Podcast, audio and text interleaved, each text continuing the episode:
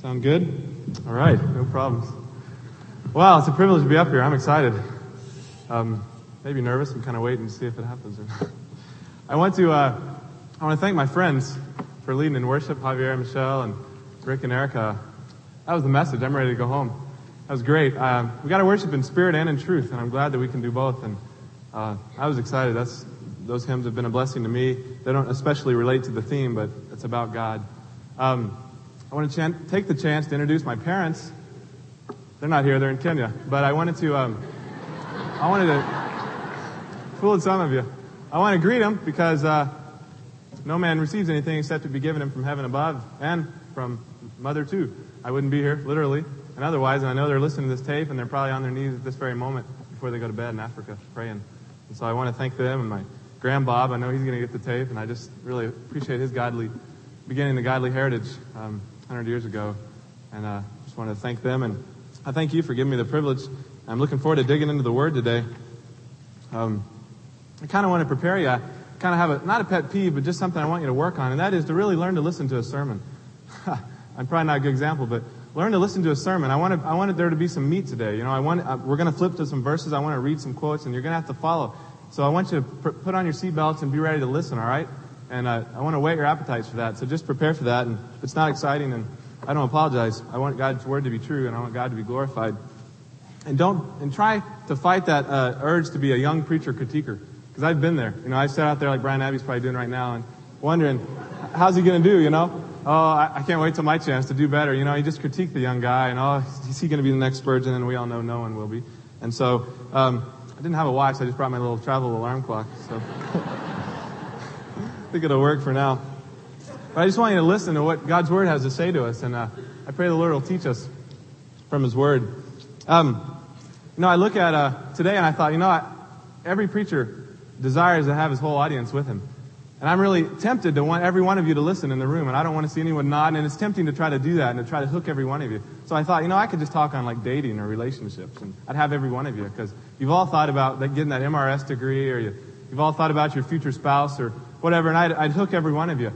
You know, but the funny thing is, and this is, I'm speaking to myself, that we're already engaged. And we all already have a spouse, and we think very little about him. And that's the Lord. He's called our husband. He's our lover. He's the lover of our soul. He's, we're his bride. And I know if I speak on that, I won't get as much attention. But it's a lot more eternal message. Even if those of you, some of you are engaged, but you're all engaged, right? We're wed to Christ. We're betrothed to him. And so that's the foundation of what I want to speak to you today about on God's jealousy, because that's the foundation that he's our husband and that we're his bride and that he owns us. You know, uh, I think of God's jealousy, it, it's clear across the scriptures. It has a great priority. And um, thinking of God's jealousy reminds me of college camp next weekend. I want to introduce, it doesn't really, I'm lying. I just want you to, I want, to, I want you guys to go to college camp next weekend. I was supposed to introduce them, I forgot. But uh, Steve Camp's going to be there all weekend, and we're going to be speaking on uh, our riches in Christ. And it's Friday through Sunday. It's only $70. You can get a scholarship if you want. So Rick Carpenter wanted me to make a pitch. So let me know. I have a lot more of these. So anyway, that's that. Um, turn to Exodus 20 if you would. Turn to Exodus 20.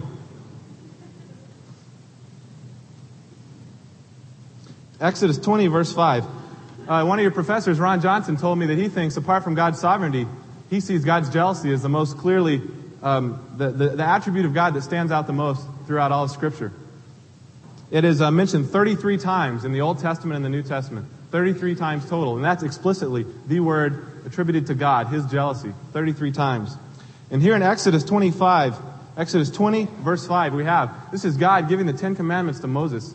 Okay, this is the very finger of God writing on the tablets of stone what he wants Israel to know. The Ten Commandments, we've all heard of them. Everyone in the room, you know this, the Ten Commandments.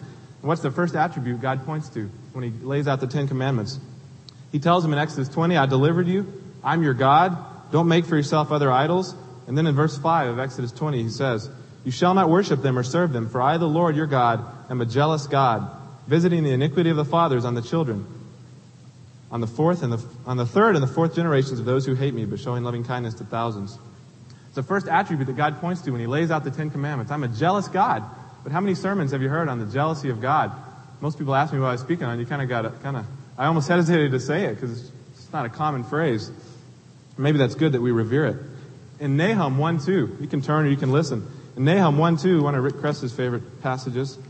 Nahum 1 2. This is the prophet. He's been sent back to Nineveh. I'm sorry, back to Assyria, which is in, which is where Nineveh is. And, you know, Jonah went and they repented and now they're living, they're sitting pretty again, really comfortable. And instead of God coming through the prophet and saying, do this, do that, giving him a lot of practical tips, like most sermons today, he said, here's who I am. And he said, the first verse, a jealous and avenging God is the Lord. The first verse, that's the opening word that the prophet says. A jealous and avenging God is the Lord. And that's what I want today to be. I want first to show you who God is. And I want to show you what his jealousy is like. And then I'll talk to you and myself about what we can do and how we can apply it.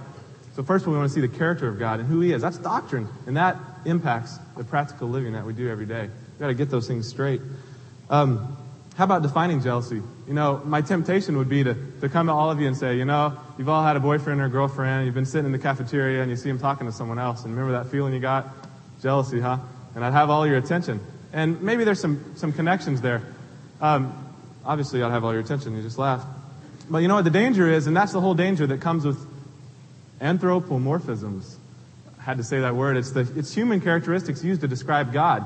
You see, we got to be careful when we think of jealousy or love or any of the communicable attributes of God. Because, you know, God was jealous and loving a, lot, a long time before those words ever came into, before Noah Webster ever existed, or before they were ever in the dictionary. And so we need to realize we don't need to take our human passions and put them on God and say, oh, jealousy.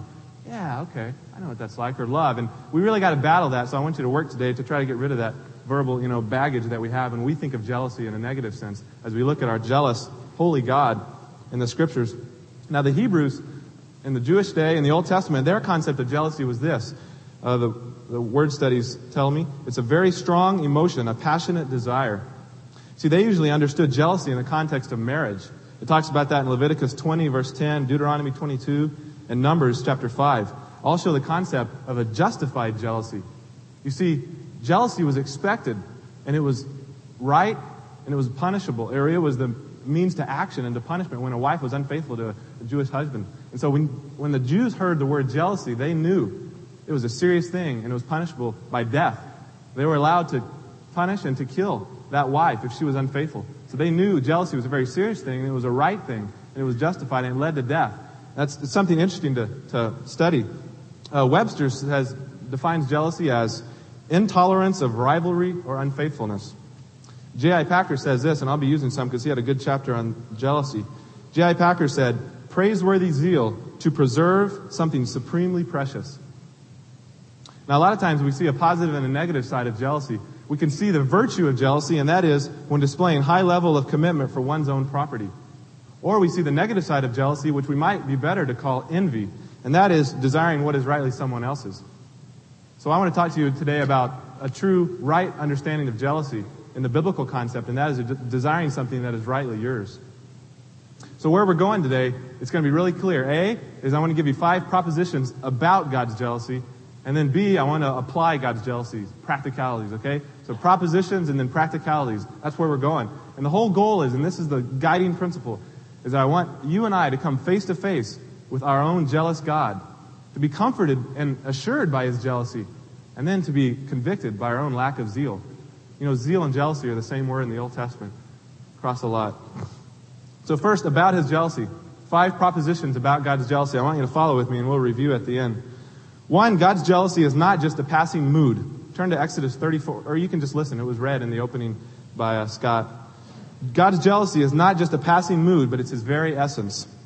You see, a lot of times, again, those anthropomorphisms, jealousy is something that comes and goes, oh, I, I feel jealous. Oh, no, I'm content today. It's okay she eats lunch with him. I don't feel jealous. It's, it comes and goes. God is, his name is jealous. In Exodus 34, the passage that Scott read, it was perfect. He covered it all. Here's Moses saying, God, reveal yourself to me. Reveal yourself to me. Show me thy glory. And, and God passes by and he shows Moses all that he is. And he lists, he says, the Lord good, loving kindness, compassion. And he lists all the attributes of God. God lists them about himself. But jealousy isn't mentioned. But then you go on to verse 14 in Exodus 34, and God sums up all that he is in one word. He said his name is jealous. He didn't reveal it then. That, it's an interesting text you ought to study. He says his name is jealous. It sums up all that he is. Just like, you know, if I said Michael Jordan, boom, basketball, you all think of basketball. That, that is what his identity is wrapped up in is basketball, right? Well, nowadays it's everything else, golf and whatever. But, um, You know how the story goes. Well, when we say God is jealous, that is all his identity. It's wrapped up in who he is. It's written all over the scriptures from the first of Genesis to Revelation. It's woven all through the scriptures that God's jealous. His name is jealous. So that helps our definition as we think of God's jealousy versus our American definition of it. Now, the second thing, that's the first thing. God's jealousy is his very essence, not just a passing mood. The second thing, God's jealousy is usually set in the context of his people's unfaithfulness, their spiritual adultery, idolatry, or their harlotry. God is jealous of them. There's two things. The next point is going to be a different preposition. That's the word or a connecting word. What is of? What would that be called in English? Conjunction. Okay, thanks, Bill. It's a conjunction. First, we read God is jealous of us. It's in a negative context. Turn to Deuteronomy 4:24. Deuteronomy 4:24. This is a powerful scripture. In Deuteronomy 4, God speaking, again, God speaking to all of Israel. They're assembled in Deuteronomy. They're assembled and He gives them this one word. And He talks about, in verse 15, watch yourselves carefully. He talks about how God saved them. In verse 20, Exodus, I mean, sorry, Deuteronomy 4. But the Lord has taken you and brought you out of the iron furnace from Egypt to be a people for his own possession today. Now the Lord was angry with me on your account and swore that I should not cross the Jordan. Moses is talking about himself, talks about he's not going to be able to go across. But then in verse 23 to Israel he says, you still got a chance.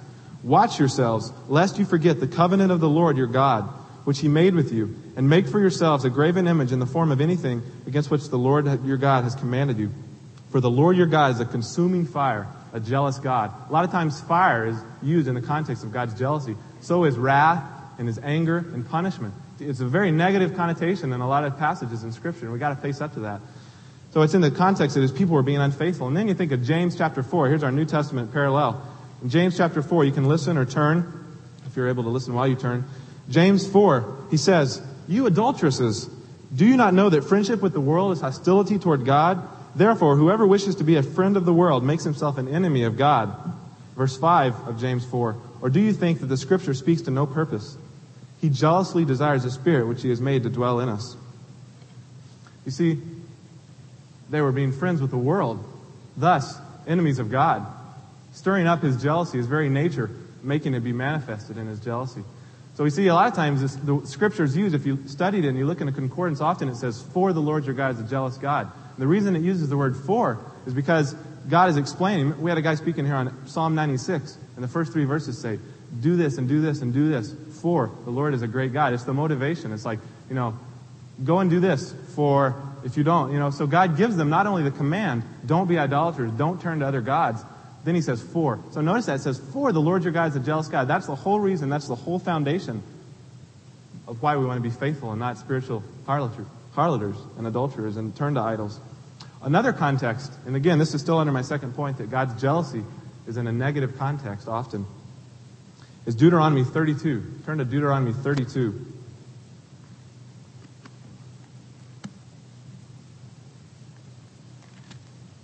Deuteronomy 32, again, here, Moses is wrapping up the book of Deuteronomy and talks about the context of uh, the people's security and how God's jealousy is often stirred up when they're sitting pretty and comfortable. Deuteronomy 32, he begins in verse 7 saying, Remember the days of old, consider the years of all generations. And he talks about how faithful God was to him, how he found him in the desert land, how he redeemed him. And often in the Old Testament, they reminded him, Remember how good God was. He, he saved you, he took you out of slavery. And then look in verse 15. I'm sorry, let's start in verse 12. The Lord alone guided him, Israel, and there was no foreign God with him. Then it goes on, verse 13 and 14, but in 15. But Jeshurun, which is a word for Israel, grew fat and kicked. You are grown fat, thick, and sleek.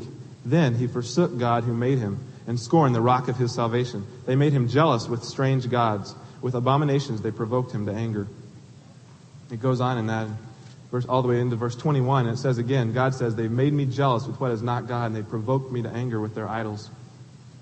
Again, we need to be warned because a lot of times God's jealousy is most revealed when we're comfortable. That's again what Nahum was saying. The first verse in Nahum, Nahum 1, 2. The first word he said, a jealous and avenging God is the Lord. Why? Assyria was in great power. They were reigning, they had all the security. They thought, oh, the world's going to go on forever and ever, and we've got all control. That's when God says, a jealous and avenging God am I. Because when you're comfortable and when you're secure, and you and I can testify to this, that's when we turn to other gods. That's when we begin to trust the things of earth and start to see with, with earthly eyes. So if God is jealous and he's stirred up by his jealousy, by our unfaithfulness, then it's also, God's jealousy is a motive to action. He mentions it in Ezekiel 16, and Ezekiel 16 has a lot of good stuff, and because of time, we're not going to turn to it, but you ought to read Ezekiel 16. It's an amazing passage. It talks about how God says, Israel, you were like an abandoned child out on the streets, in the trash heap, hopeless. Your umbilical cord was moving around, you had no hope, you were soon to die. But then God saves them, and He pulls them up, and He redeems them, and He puts robes on them, and He puts incense and spices, and He dresses them up in beauty, and He saves them. And then they look at their beauty and say, aha, they forgot God. And then it says in Exodus 16, I'm sorry, in Ezekiel 16, 38, he says, I came on you with the wrath of my jealousy. He came on them with the wrath of his jealousy. And then look at Joshua 24, 19. Joshua 24, 19. This is a really clear one as we look at Master's College assembled here today uh, and a small representation of Israel being assembled together. And Joshua comes and this is his final charge. Okay, they've entered the promised land. They've begun their new life in the promised land. And this is Joshua's one charge.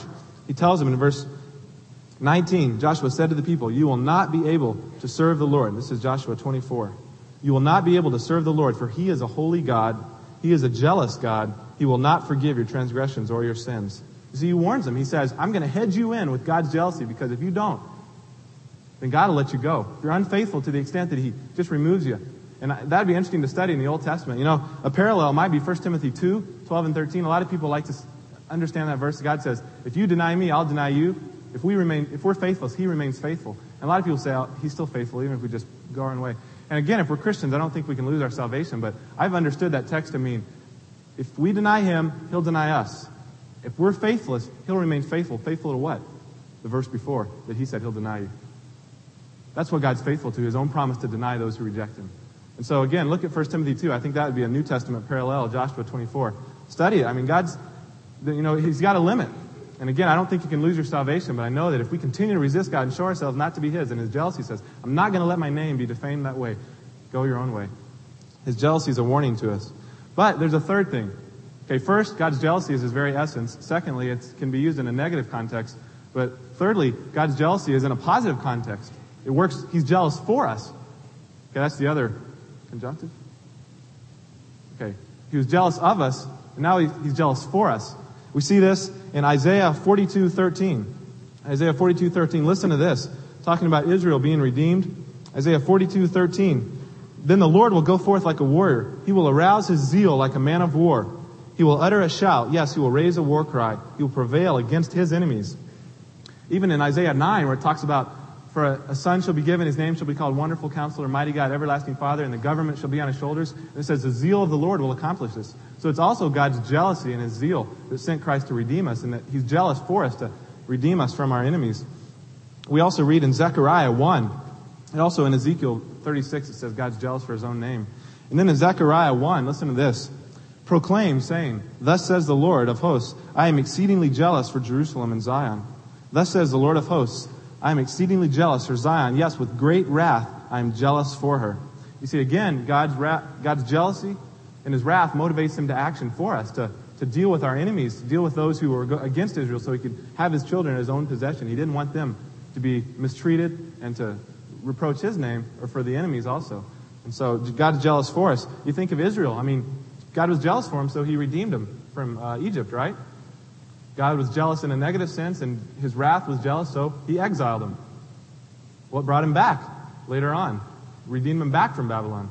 God's jealous love again, that he wanted to bring him back to Jerusalem, and he just chose sovereignly, not because they deserved it, to be jealous for his own glory and to do good to them and to bless them and to be jealous for them.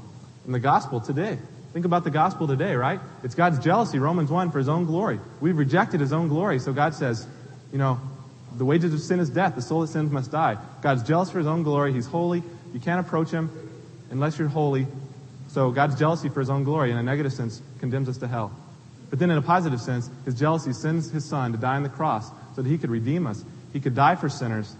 And then he's jealous for us. So see, you see the positive and the negative aspects of God's jealousy? It's not two different things. God is not in parts or anything. It's just coming to understand all the facets of God's jealousy.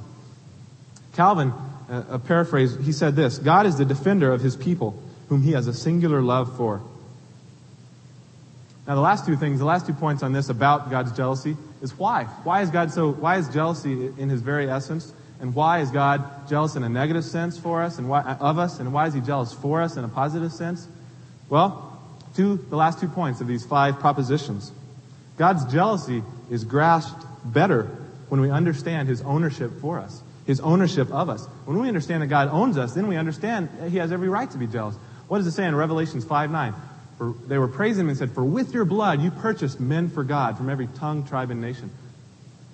What's the definition of redemption? You've all had Christian theology, right? Or you're going to be having it. Redemption is to buy back from the slave market, right? It's to buy back. We were worthless and useless and just another object, and we were just in the, you know, we had no worth or any value, and uh, no one cared about us. And then God reached down and He redeemed us, and He sent His Son on the cross. He died for us, and He bought us back. So we're His. Even in Acts 20, 28, Paul tells the Ephesian elders, he says, guard the church of God. And he says, which he purchased with his own blood.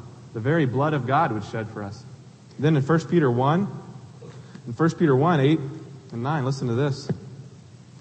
We read again that we are his own people. He says in 1 Peter 1 that we were purchased with his own blood, not of, what is it, in verse uh, 18, knowing that you were not redeemed with perishable things like silver or gold from your futile way of life, inherited from your forefathers, but with precious blood, as of a lamb unblemished and spotless, the blood of Christ. 1 Peter 2, 9, but you are a chosen race, a royal priesthood, a holy nation, a people for God's own possession. It gets better. You could read on. What's 1 Corinthians 6.20 say? Know you not, you're not your own. You're bought with a price. And then Psalm 100, the last verse for this point. Know that the Lord himself, he is God. It is he who has made us and not we ourselves. We are his people, the sheep of his pasture. You see, God's our creator and our savior. That's double allegiance. Double allegiance that we owe him. That's why people are evolutionists, because they don't want to face up to the fact that God created the world, because then they're responsible to a creator. Someone made them. They didn't just evolve and can't just be their own lords and, you know, be at the steering wheel of their own lives. God's our creator and our savior. He's, it's double allegiance that we owe him. God's also our lover. He's our husband. Isaiah 54, 5. One of my favorite verses I've meditated on some lately. Listen, Isaiah 54, 5. Excuse me. For your husband is your maker, whose name is the Lord of hosts, and your Redeemer is the Holy One of Israel, who is called the God of all the earth. See, once we were orphans, and now we're his people. J.I. Packer says about marriage, about us as God's uh, bride, he says, the exclusiveness of marriage is the essence of marriage. Isn't that true? Would marriage be so exclusive if it was just a yearly thing? Oh, you know, it's February 8th, time to get married again. You know, there's no significance. It's the exclusiveness of marriage that's the essence of marriage. There's some other Old Testament references talk about God calls us his special treasure. He calls us the apple of his eye. In Matthew 10, Jesus says the very hairs of our head are numbered. And then in Revelation, uh, John Litz pointed this out to me. In Revelation, we read, what is it about heaven that's one of the most glorious things and the most sad things during the tribulation? They took the mark of the beast, right? The ownership of the beast. Those people won't be in heaven. And what does it say in Revelation 22, 4 about us, the saints who will be in heaven? It says that his name will be upon our foreheads. You see, that's the glory of heaven is that we're God's possessions forever. No more enticement and adultery with the world and entanglement, always having to resist foreign gods, because in heaven we're His forever. His name's upon our foreheads, and the marriage supper of the Lamb and the bride dressed in white. That's the glory of heaven is that we're His.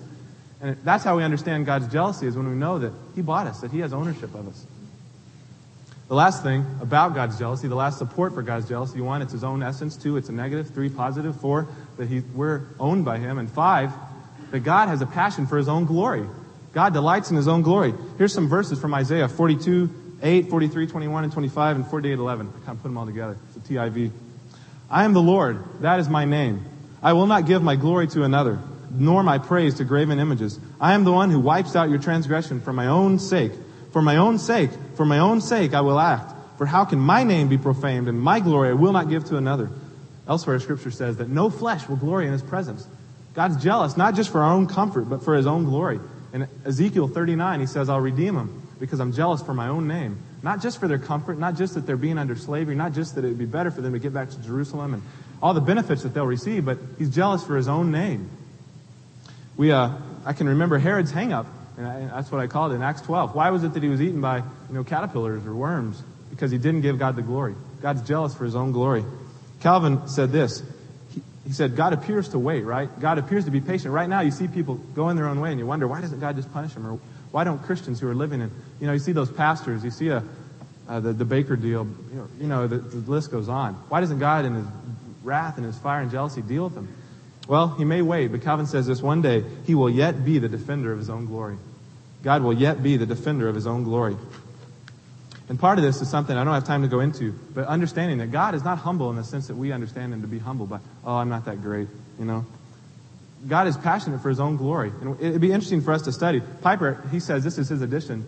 John Piper, the guy who was here a couple weeks ago, this is his addition to the Westminster Confession. He said the chief end of God is to glorify God and enjoy himself forever. See, God, God delights in himself. And in God delighting in himself, he's doing the best for us. You ought to study that, because I know if you're like me, your first thought is, well, that's kind of selfish, you know? God just sits there and says more and more and more. But for God to seek his own glory is for God to seek the highest, most supreme good.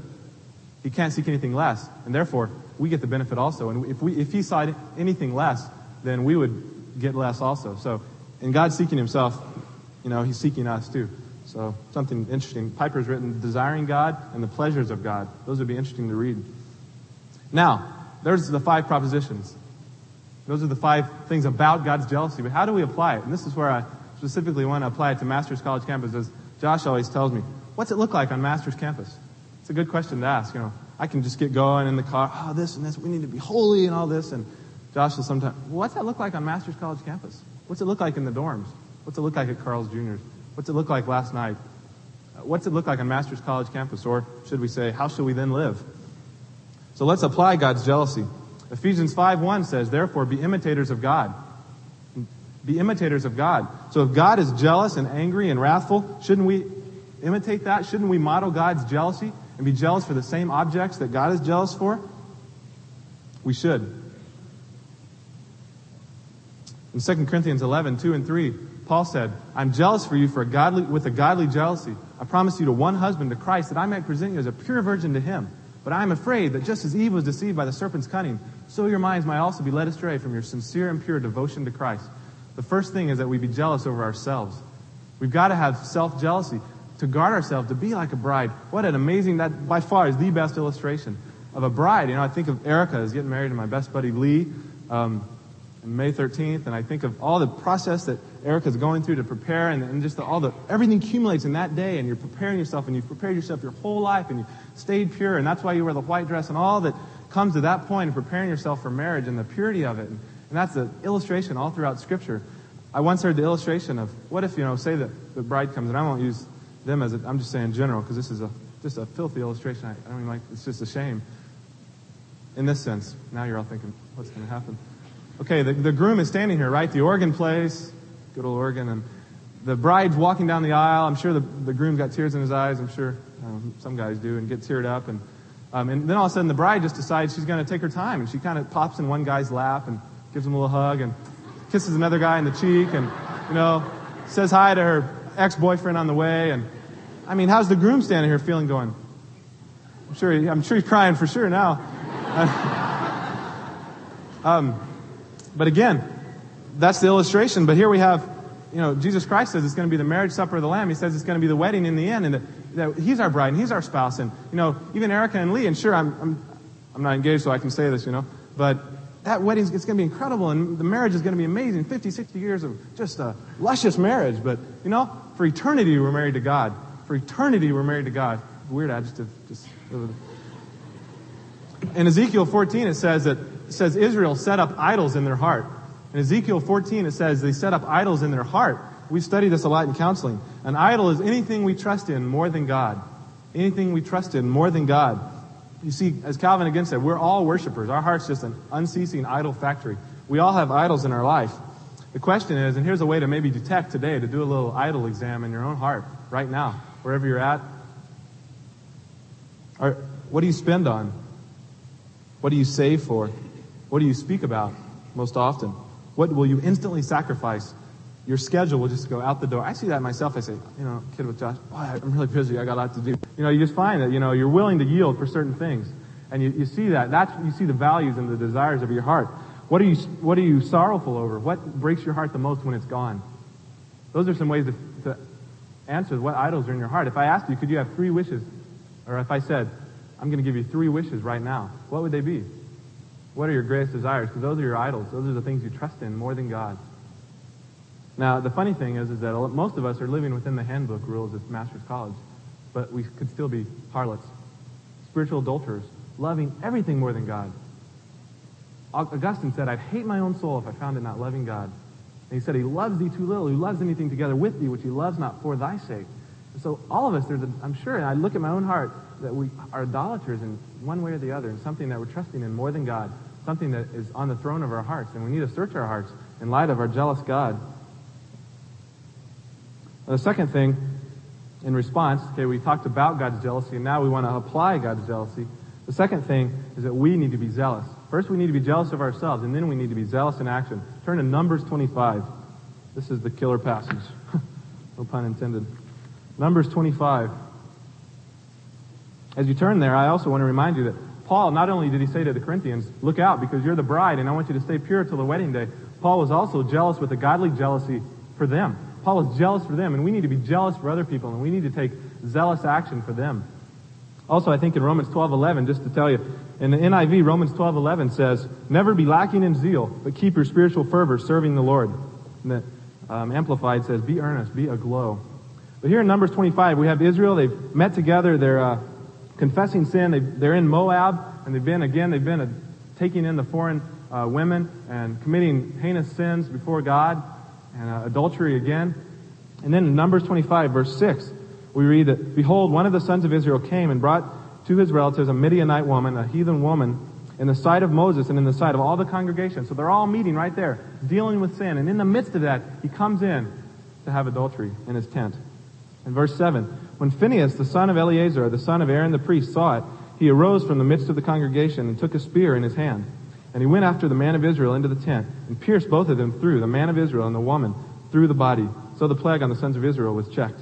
Now look at verse 11. God says, Phinehas, the son of Eleazar, the son of Aaron the priest, has turned away my wrath from the sons of Israel, in that he was jealous with my jealousy among them, so that I did not destroy the sons of Israel in my jealousy. Therefore say, Behold, I give him my covenant of peace, and it shall be for him and his descendants after him a covenant of a perpetual priesthood. Now this is what maybe we could write on Phinehas' tombstone. This is his epitaph. Because he was jealous for his God and made atonement for the sons of Israel. William Law says this. This is a long quote, but it's powerful. Mark the mighty principle which rolled like a torrent in the heart of Phinehas. The Spirit leaves it not obscure. The praise is this. He was zealous for his God. He could not fold his arms and see God's law insulted, his rule defied, his majesty and empire scorned. The servant's heart blazed in one blaze of godly indignation. He must be up to vindicate his Lord. His fervent love, his bold resolve, fear nothing in a righteous cause. The offending Zimri, the man in, in adultery, was a potent prince.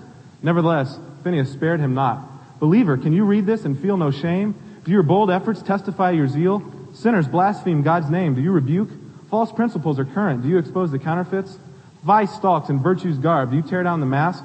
Satan enthralls the world. Do you resist? Nay, are you not rather dozing? In case some of you are right now. Nay, are you not rather dozing, unconcerned? Whether Christ's cause succeeds or be cast down, you little care. If righteous zeal girded your loins and braced your nerves and moved the rudder of your heart and swelled your sails of action, would God be so unknown and blasphemy so undaring? We read in Psalm 69 that David was eaten up in zeal for God. And we read in John 2 that Jesus, as he casted out the, the, the people in the temple and the, um, the money changers, he said, Jesus said, for zeal for my father's house has consumed me. J.C. Uh. Ryle says this in Packer's book. This is powerful. I remember reading this my freshman year and thinking, if I have four years here and I have one thing, I want to be this.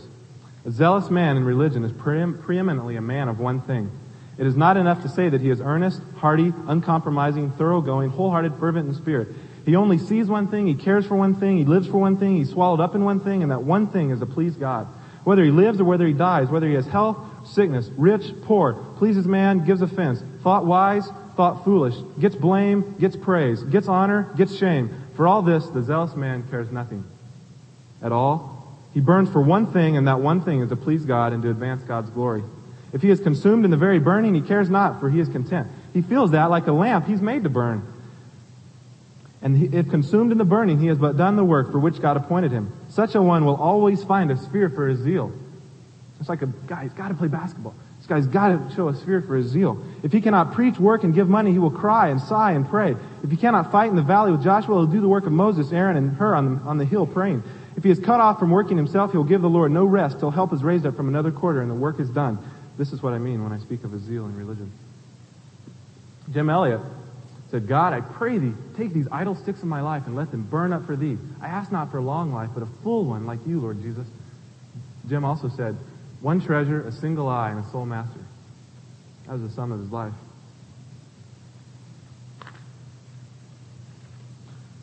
I want to give you a few tips in closing. Um, tips on how we can be zealous men. How can we, how can we, after we've stared in the face of a jealous God, how can we respond? Here's some tips. One, read biographies. You know, on the second floor of our famous Powell Library, the back hall, it's the next to last row upstairs. There's never anyone up there. Go for a walk. There's a whole hall of faithful men. Just read the titles. Pick a biography. Read a few chapters. Let their temperature show you your low temperature. Let them light a match to your heart. Go read biographies. Those just light my soul. Read, take a walk on the second floor of the library. Secondly, be in company with other zealous people. It's a lot better caught than taught. Thirdly, be evangelistic. Be missionary minded. Devotion leads to mission, right? And worship leads to outreach. If you found bread, you're going to tell fellow beggars. So if you're zealous, you're going to want to tell other people. So pursue missions. You know, I love to talk to some of you guys. I've talked to Matt, you know, wanting to go to foreign mission field and just go to unreached areas. Have that kind of zeal. Dream big. And, you, and let your zeal be manifested in action for God. Another thing, I just thought of this yesterday. Use Sundays to rekindle your zeal. Let God rekindle yours. It doesn't have to be Sunday. It seems to be a good day. Um, probably is the best day. Um, take that day. Take a day. Take a half day of time. Take it off. Just take a day of prayer. Take a day alone with God. You get so busy at college. You get running here and there. You're doing this and that. And your zeal just comes down to a very flicker. Take a time. Take some time alone. Go off and for a walk. Talk with God. Confess your sin. Say, God, light my soul on fire. My life's too short. I'm going to be laying in a coffin in a few years. Is my life going to count? Say, God, make my life count. Take some time alone. Go for a walk with God. Use your Sundays for renewal. Work hard on Saturdays if you need to. Get homework done so you can take the afternoon Sunday and just to rekindle your passion for God. Another thing, let knowledge fuel your zeal. Let truth be the fuel. Let it intensify your passion. You guys, a lot of times we think doctrine, you know, we think we sing a hymn and boy, you get done to four hymns and you're like, you know, I'm out. Truth should fuel it. I'm more excited now than I was when I walked in the gym because of those hymns. Because, and again, it's not preference. Courses aren't bad. I'm just saying a chorus hymn, whatever. Let truth fuel your fuel your zeal. Pursue doctrine because that's where you're going to get the coals to light your fire for God. The last thing I want to mention, and I think this is especially hits home, is that we need to guard against taking His name lightly. I'm, I specifically speak to Master's College campus and myself here. We take his name so lightly around campus and everywhere.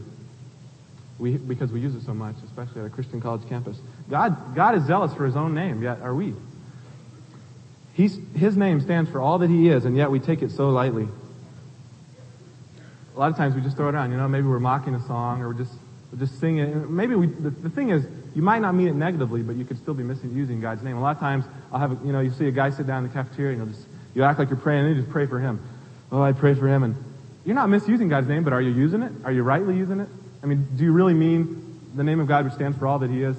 No, and maybe some of you say this is a stickler, but I say let's change. Let's change on this campus. Let's let's guard the way we use God's name very more. I had a friend last year who guarded me on that. Said, oh, be careful, you know. You know what? Maybe that's out of the extreme, but hey, I'd rather be accused for going a little far to that side and cautious, be a little too cautious about God's name than go on the other side and just throwing his name around. Oh yeah, oh praise. You know, we say that so much, and we misuse God's name and we take it lightly.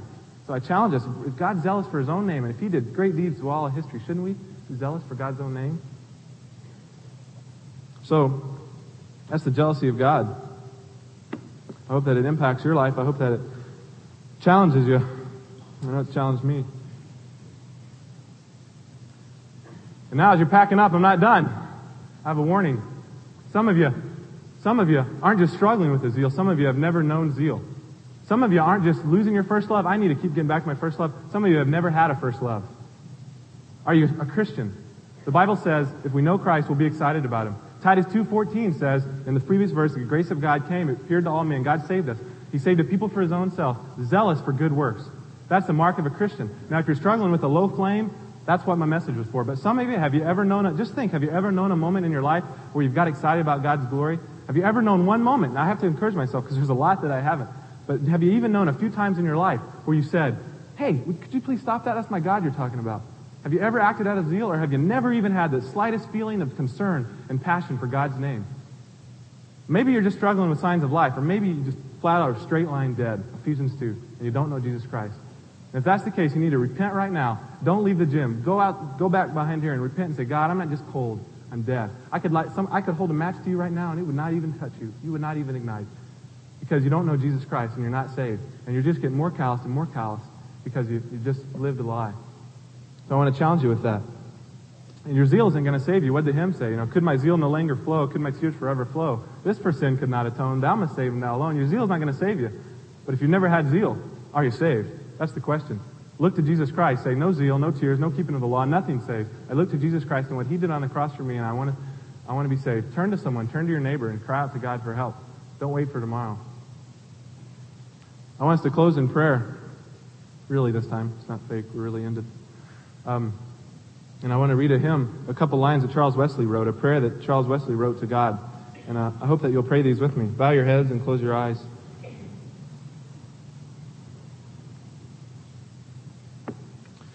Lord, we want this prayer of Charles Wesley to be ours. I want a godly fear, a quick discerning eye that looks to thee when sin is near and sees the tempter fly. A spirit still prepared and armed with jealous care, forever standing on its guard and watching unto prayer. I want a true regard, a single steady aim, unmoved by threatening or reward, to thee and thy great name. A jealous, just concern for thine immortal praise, a pure desire that all may learn and glorify thy grace. Father, we thank you for today. We're grateful for the chance to look at your word and to be, to have the heat turned up on us, God, because we know we often grow so cold. And I just sometimes want to give up on this fight with familiarity that we have at a Christian college. But we're thankful to be here and we're glad to, to look at your word and your call for us to be zealous. And I confess I'm even a bit scared now because I know it's been easy to preach this, uh, to live it the rest of the day and the rest of my life. Uh, thank you for taking away the nervousness, allowing it to be clear. Thank you for everyone being so attentive and quiet. And God, um, we need your grace. And maybe we're a bit scared because we're so cold. Maybe some people in here aren't Christians and they need to look to Jesus Christ for salvation. But Lord, um, thank you, thank you also for reminding us that the zealous man is, is the blessed man, that that's the best way to live. And it's, all, it's only a logical response that, God, how amazing that you would ever be jealous for us. How amazing that you would spend your jealousy on, on dust and creatures as us, and that you would want us to be yours, that you would love us, that you would engage yourself to us in an eternal marriage. God, comfort us by that and help us to know, even though it's a hard way, it's the best way. And Lord, we want to just respond, and we know your commandments are easy and they're not burdensome. So give us the grace, give us your Holy Spirit now as we go to apply these things to our lives. And thank you for this privilege. And we uh, pray all this in Jesus' precious name. Amen.